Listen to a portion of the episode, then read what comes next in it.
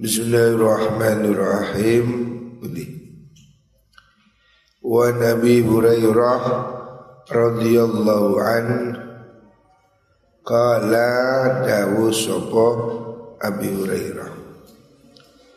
Qala dawu sapa Rasulullah sallallahu alaihi wasallam la ayyahtatiba yakti oleh golek kayu sopo ahadukum salah suci sira kabeh khuzmatan ing sak bongkoan ala dhuhrihi ing atase gegere ahad iku khairun luwih bagus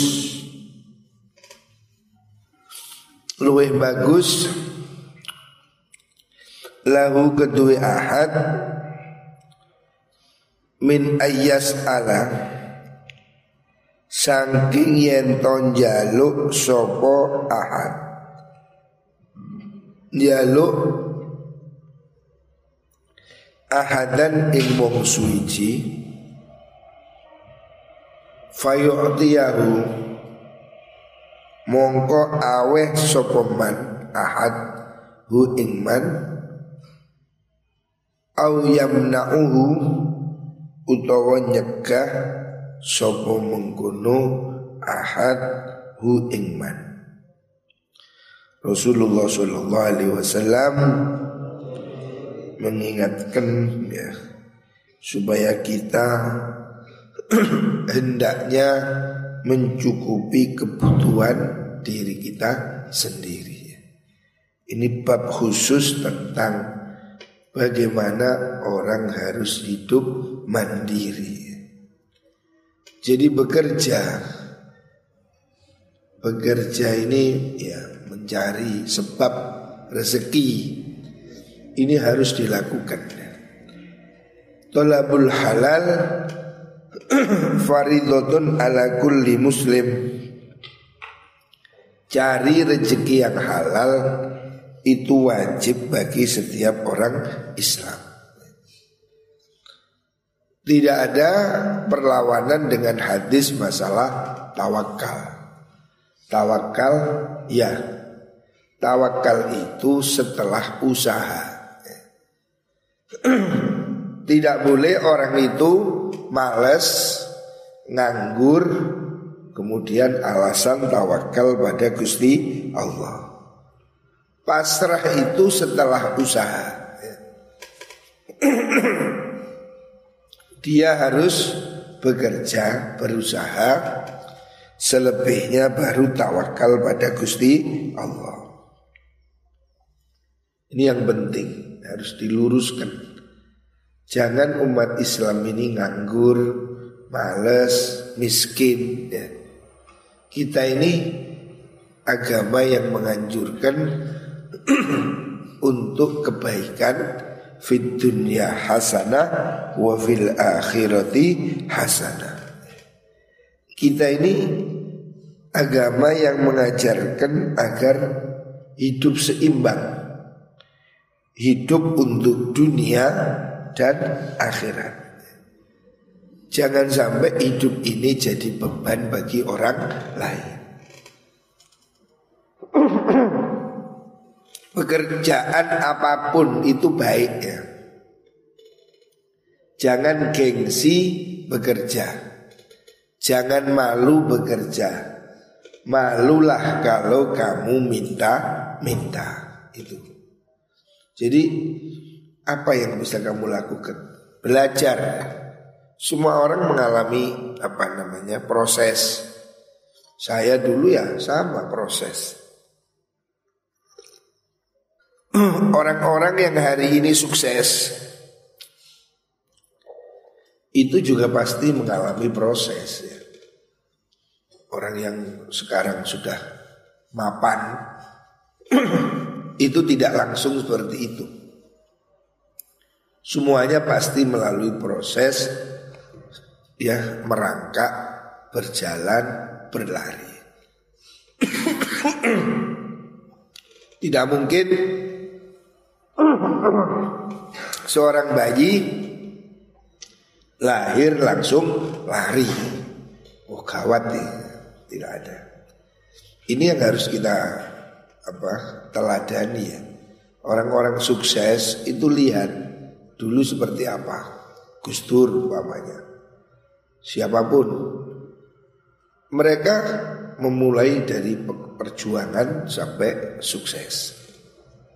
Semua orang ya, semuanya saja harus berusaha. Jangan mengandalkan hidup pada orang lain. Wa an Abi Hurairah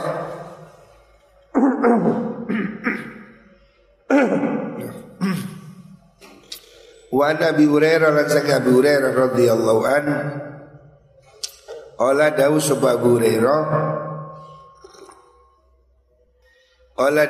Rasulullah sallallahu alaihi wasallam. Oh niku pundi. Qala dawu Nabi kana ono sapa Dawud Nabi Dawud alaihi salam iku la yakulu ora mangan sapa Nabi Dawud illa min amaliyadihi angin saking penggaweane tangane Nabi Dawud. Nabi Dawud tidak makan kecuali dari kerjaan yang dia lakukan. Artinya kita ini mesti niru ya. Kita supaya mengambil contoh, meniru dari perilaku para nabi.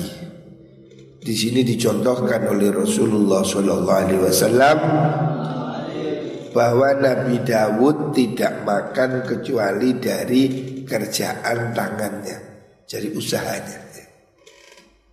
Begitu juga Nabi Muhammad Shallallahu Alaihi Wasallam, kanjeng Nabi juga bekerja.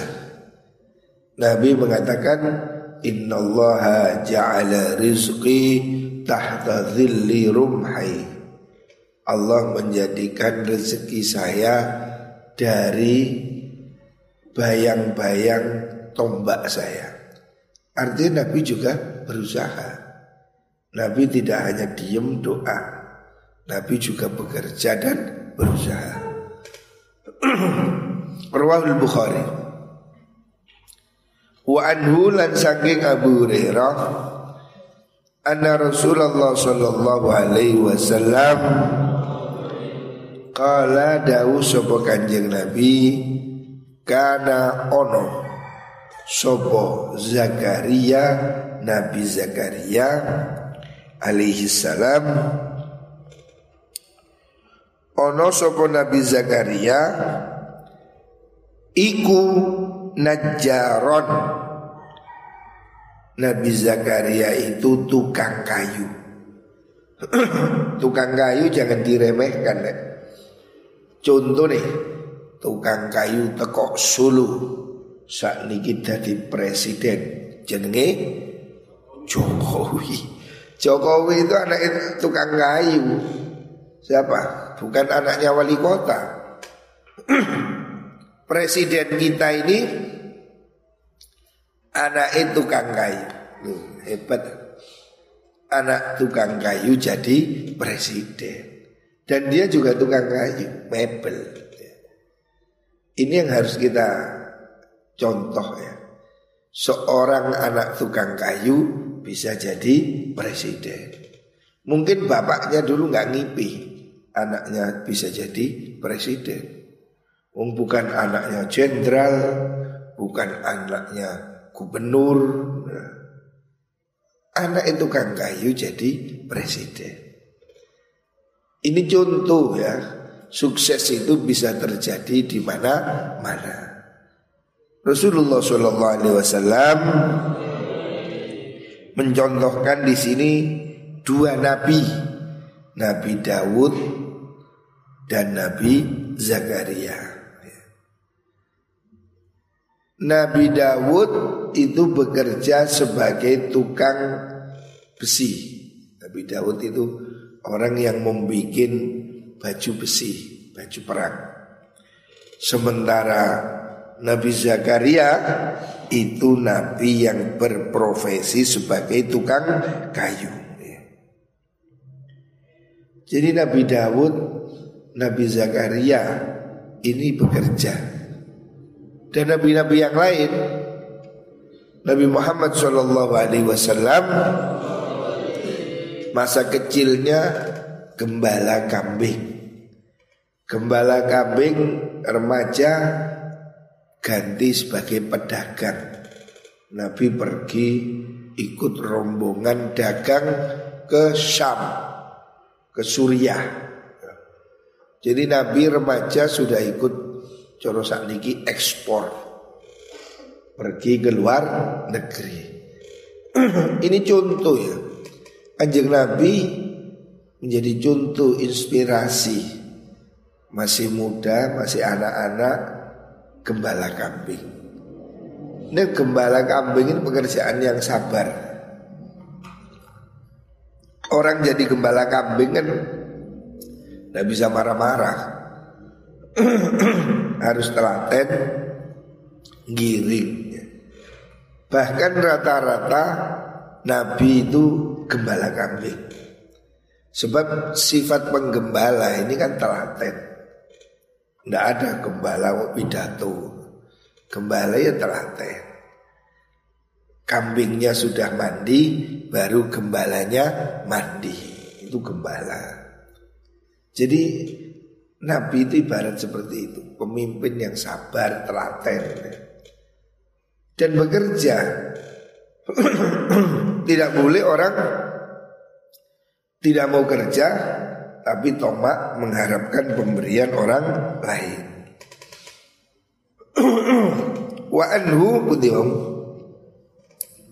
wa anil mikdam bin ma'di yakriba radhiyallahu an anin nabi sallallahu alaihi wasallam qala dawu sebuah kanjeng nabi ma'akalah orang mangan sebuah ahadun wong suici to'aman ing panganan qattu babar pisan khairan kang luwih bagus min ayyakula saking yen to mangan sapa ahad min amali yadihi saking penggaweane tangane man. Tidak ada profesi yang lebih bagus daripada kerja mandiri ya. Ini harus diingat. Rasulullah SAW mengatakan tidak ada makanan sama sekali qattu, tidak ada profesi yang lebih baik daripada orang itu bekerja mandiri. Ya apa nyambut gairah. Makanya lah iso ya. Kalau saya itu lebih cenderung kita niru kanjeng Nabi jadi pedagang. Profesi Rasulullah SAW, kanjeng Nabi itu seorang pedagang. Ini profesi yang paling bagus. Bahkan Nabi mengatakan inna fit tijarati tis'atu asyarir rizqi, di dalam perdagangan itu terdapat 90% rezeki. Jadi kalau kamu kepingin kaya apa tidak? Hah? Kalau kamu kepingin kaya, jadi pedagang. Di dunia ini orang kaya semua pedagang. Ya, raja pun kalah. Orang kaya itu pedagang mobil, Elon Musk, pedagang apalagi itu Jeff Bezos, Alibaba. Semua orang terkaya di dunia ini pedagang. Orang-orang yang hidup berkecukupan itu dagang. Kalau pegawai ya susah saya kira. Makanya harus ditumbuhkan semangat wirausaha. Dagang itu profesi yang bagus. Ulama sebagian mengatakan ya profesi terbaik itu dagang. Karena itu yang dicontohkan oleh Rasulullah SAW. Jadi belajar dagang. Berdagang ya apa saja yang bisa. Mau warung, toko, ya apa yang lain. Sekarang ini lebih gampang lagi. Kita bisa dagang secara online. Saya punya teman di Kediri hanya jualan online sebagai dropshipper. Nah, istilahnya dropship, gak modal. Jadi dia cuma ambil foto di Shopee, Tokopedia itu difoto, dibagikan di Facebook, dibagikan di Instagram, dibagikan di grup-grup WA. Nanti ada orang beli, bayar ke dia, dia baru pesan ke Lazada, kirim ke dia. Beli, tidak bodoh. Sekarang ini sudah enak, bisnis itu banyak cara ya. Kalau dulu kita harus buka toko. Hari ini saya lihat banyak orang jualan ya di Instagram, di Facebook, di Tokopedia dan lain-lain. Dan itu besar. Teman saya yang di Kediri itu kerja ini online ini. Padahal dia dosen. Dia ini dosen. Terus nyambi jualan online dari mana? Tokopedia atau apa itu Shopee dan itu. Jadi dia itu rajin. Dia mengoperasikan 8 handphone. Jadi dia itu kerjanya handphone. Setiap handphone dia bikin, dia ikut grup WA. Jadi dia pokoknya ada grup WA dimanapun dia ikut. Terus ya grup jual beli di Facebook itu. Sampai dia itu punya karyawan 5. Kerjanya karena dini physical handphone. Kerjanya sambil tiduran, murah, pelumas, physical handphone. Jadi sekarang ini ada kerjaan yang sambil tiduran, yaitu jual online itu. Jadi dia gak keluar rumah, ya gak bungkus barang, wong dia itu cuma dropship. Jadi dia ngambil barang di mana Shopee, itu difoto, diiklankan di Facebook. Nanti orang-orang sama beli, ya beli ke Shopee, gak modal, dropship istilahnya. Itu saya tanya, dia ini keuntungan satu bulan bersih 30 juta. Padahal dia jadi dosen cuma 5 juta. Itu hebatnya hari ini. Jual beli online itu dahsyat. Sebab handphone ini, Facebook atau IG atau apa, ini dilihat oleh jutaan orang. Kalau toko hanya orang yang lewat. Tapi kalau kamu jual pakai Facebook, pakai Instagram, pakai ini kan dilihat oleh setiap hari oleh ribuan orang. Nah, dari sekian ribu itu sekian orang beli. Padahal yang dijual itu ya barang biasa-biasa. Contoh dia jual arloji. Di mana-mana ada. Cuma kadang orang kan tidak sempat lihat. Begitu dia upload di Facebook orang tertarik. Padahal untungnya 100%. Dia beli di Shopee maunya harga 50.000, dia jual di Facebook 100.000. 100%, untung 100%. Ya pakaian-pakaian, jaket, sepatu dan lain-lain. Hanya ngoper-ngoper tok. Nah itu contoh kreativitasnya. Hari ini orang bisa kerja di rumah, tidak perlu pergi kantor. Kerja sambil tidur-tidur, manten anyar ya sambil kelon-kelon. Yang penting sekarang itu dunia hari ini, dunia aplikasi. Orang bisa kerja di rumah. Dulu nggak ada, zaman dulu kerja yang nguli, becak, wah kerja berat. Sekarang kamu bisa mengandalkan handphone. Ada lagi kerja sebagai apa? YouTuber. Nah, YouTuber. Itu ya lumayan ternyata itu. Loh, Atta Halilintar itu satu bulan bisa M. YouTuber. Yang buka ono yang delok ya. YouTuber ini lebih terkenal daripada pahlawan. Anak kecil suruh lihat YouTuber siapa ini? Atta Halilintar. DKI gambare Bung Hatta siapa ini? Gak tahu. Gambare Pak Karno gak tahu. Atta Halilintar seru. Itu dahsyat juga ini YouTuber. Ini banyak sekali orang yang sukses dengan YouTube. Ya contohnya ya seperti Atta Halilintar itu. Tak kira yo gak ganteng ini biasa. Ya mungkin corong ganteng itu gantengan nopal kemarin. Saking turun dipoles gitu. Coba nopal jadi YouTuber. Wah. Ya cuma kreasinya ya, kreasi. Contoh.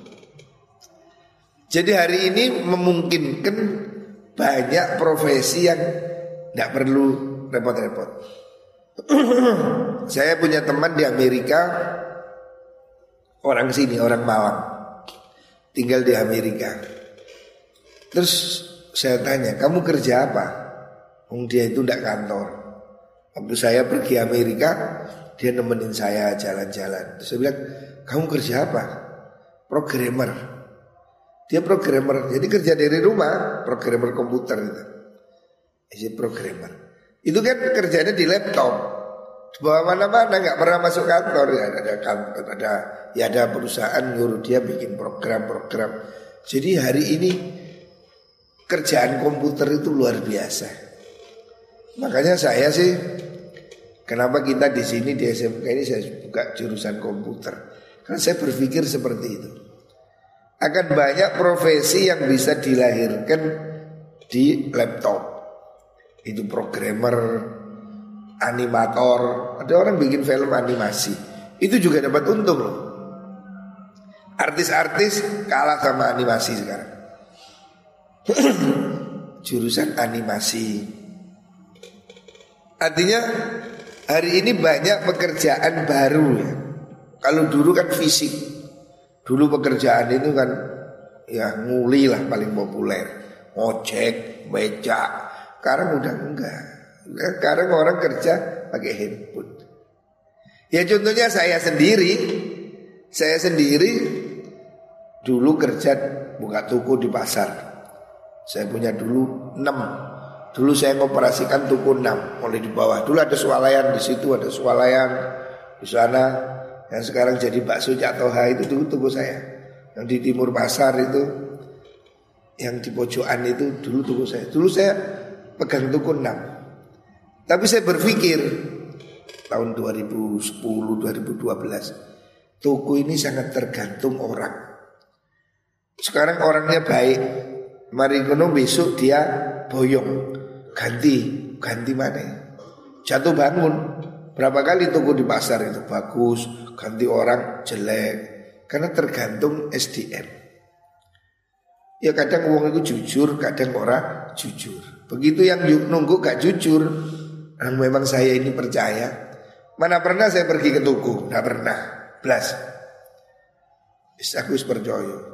Yang jujur ya jujur, yang beling ya beling. Akhirnya saya berpikir, bagaimana saya punya bisnis yang tidak perlu karyawan. Yo karyawan walaupun santri kan seoprak-oprak benisuk he tangi-tangi he bulet ae kadang. Bangsane iku herlambang ngono bulet ae. Maka saya itu sudah mengalihkan aset saya ke bisnis yang tidak tampak. Apa itu? Pasar saham, pasar modal. Jadi saya belajar beli pasar modal, investasi di pasar modal. Makanya setiap hari saya bawa handphone, karena dagangan saya di sini di handphone. Dan ini dahsyat, tidak perlu cari orang, bukan MLM, bukan. Saya tidak mau MLM, saya tidak. Saya bekerja jual beli investasi saham nasional. Ya saham Semen Gresik, Astra, Telkom dan lain-lain. Itu cukup di handphone ini. Sehingga saya gak perlu karyawan. Dan ini hasilnya lebih banyak daripada kerjaan yang pakai karyawan. 3 toko saya di pasar itu ya butuh berapa orang itu? Ada 15 orang kerja. Pendapatannya berapa? Tidak banyak. Tapi pekerjaan di handphone ini jauh lebih besar. Nah, ini contoh bahwa sekarang bisnis itu sudah geser di aplikasi. Makanya kamu jangan kecil hati. Masih banyak ke depan nanti ini. Ke depan ini masih bisnis ini akan terus berkembang. Makanya sing penting ya usaha berdoa. Wa anna nabiyallahu ni wa anna nabiyallahu suli nabi Allah rupani Daud Nabi Daud iku kana ono sapa Nabi Daud iku yakulu mangan sapa Nabi Daud min amaliyatihi saking pekerjaane tangane Nabi Daud. Ini hadis sahih rawahul Bukhari. Artinya hadis ini menjelaskan bahwa pekerjaan terbaik, kehidupan terbaik itu adalah hasil dari usaha sendiri. Jadi kita ini harus berjuang untuk mencukupi kebutuhan kita sendiri. Hadis ini mulai kemarin satu bab ini menjelaskan tentang bagaimana kita ini mau bekerja. Semua orang harus bisa mengambil sebab. Rezeki itu kan sebabnya kerja. Dan itu tidak ada kontradiksi dengan tawakal pada Gusti Allah. Hadis-hadis yang disebutkan ini mengajarkan kepada kita bahwa kita harus punya rasa percaya diri, bekerja, berusaha. Nabi-nabi aja juga mau bekerja. Jangan kita ini menjadi hina, jangan kita itu menjadi rendah dengan cara minta-minta pada orang lain. Jadi ini pendidikan kemandirian yang diajarkan Rasulullah SAW agar umat Islam ini tidak malas, tidak nganggur ya. Islam ini agama yang yang seimbang ya. Agama yang mengajarkan kebaikan dalam hidup dan kebaikan dengan amal soleh di dunia dan di akhirat. Makanya santri jangan jadi alasan nganggur tidak boleh. Kalau kamu di rumah jangan nganggur. Usapa ngantuk.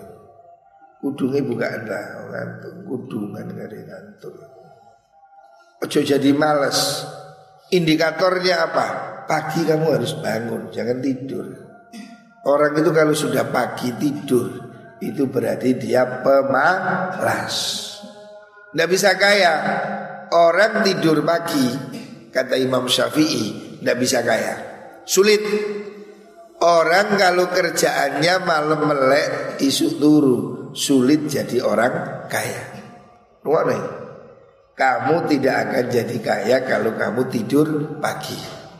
Dalam kitab taklim disebutkan kan, hal-hal yang menyebabkan miskin adalah tidur pagi. Kenapa?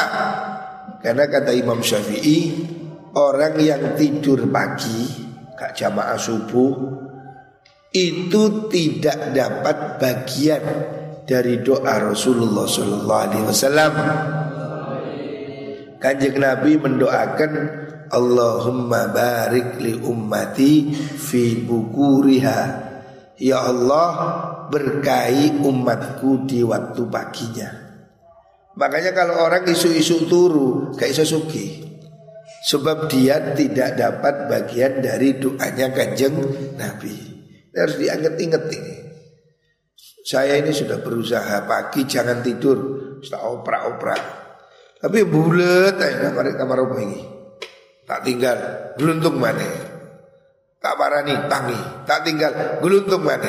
Mungkin narik umbuh mabut mana. Ini masalahnya apa? Karena malam berarti kamu tidak tidur. Kalau malam kamu tidur pasti bangun. Saya juga malam tidur sama. Pagi 3:30 bangun. Ini sehat. Kunci hidup sehat, kaya, berkecukupan. Nah, ini kuncinya. Kunci hidup sehat, kaya, berkecukupan. Kuncinya apa? Malam hari segera tidur, pagi segera bangun. Ini sudah. Kalau ini tidak. Kalau kamu malam ngeluyur, ngobrol, ngerokok, ngopi, wadah, itu pekerjaan para pemalas. Sudah, hentikan. Kebiasaan begadang harus dihentikan. Tidak ada gunanya. Kamu harus merubah hidupmu. Malam segera tidur, pagi segera bangun. Itu sudah. Tidak ada yang lain. Itu jelas, itu kodrat, itu Al-Quran. Al-Quran mengatakan waja'alnal laila libasa waja'alnan nahara ma'asya. Malam itu tidur. Kalau kamu melawan ini, kamu melawan kodrat. Al-Quran mengajarkan gitu. Malam itu saya jadikan sebagai selimut. Selimut itu turu, tidur.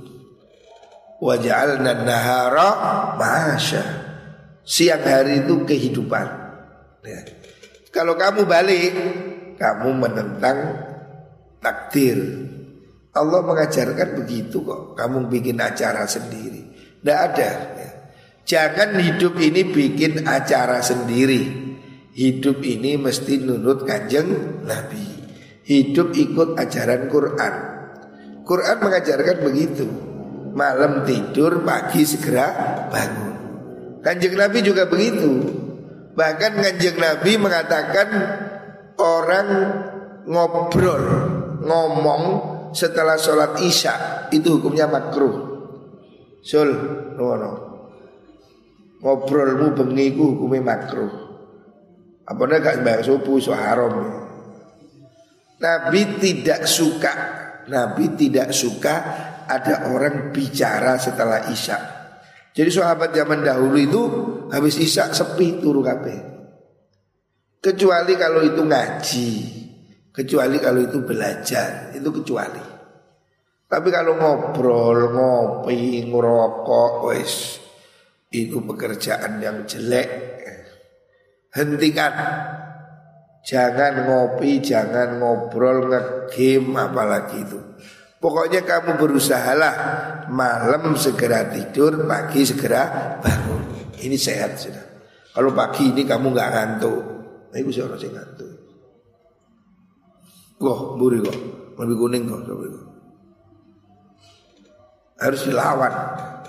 Pagi harus bangun. Ya nopo carane?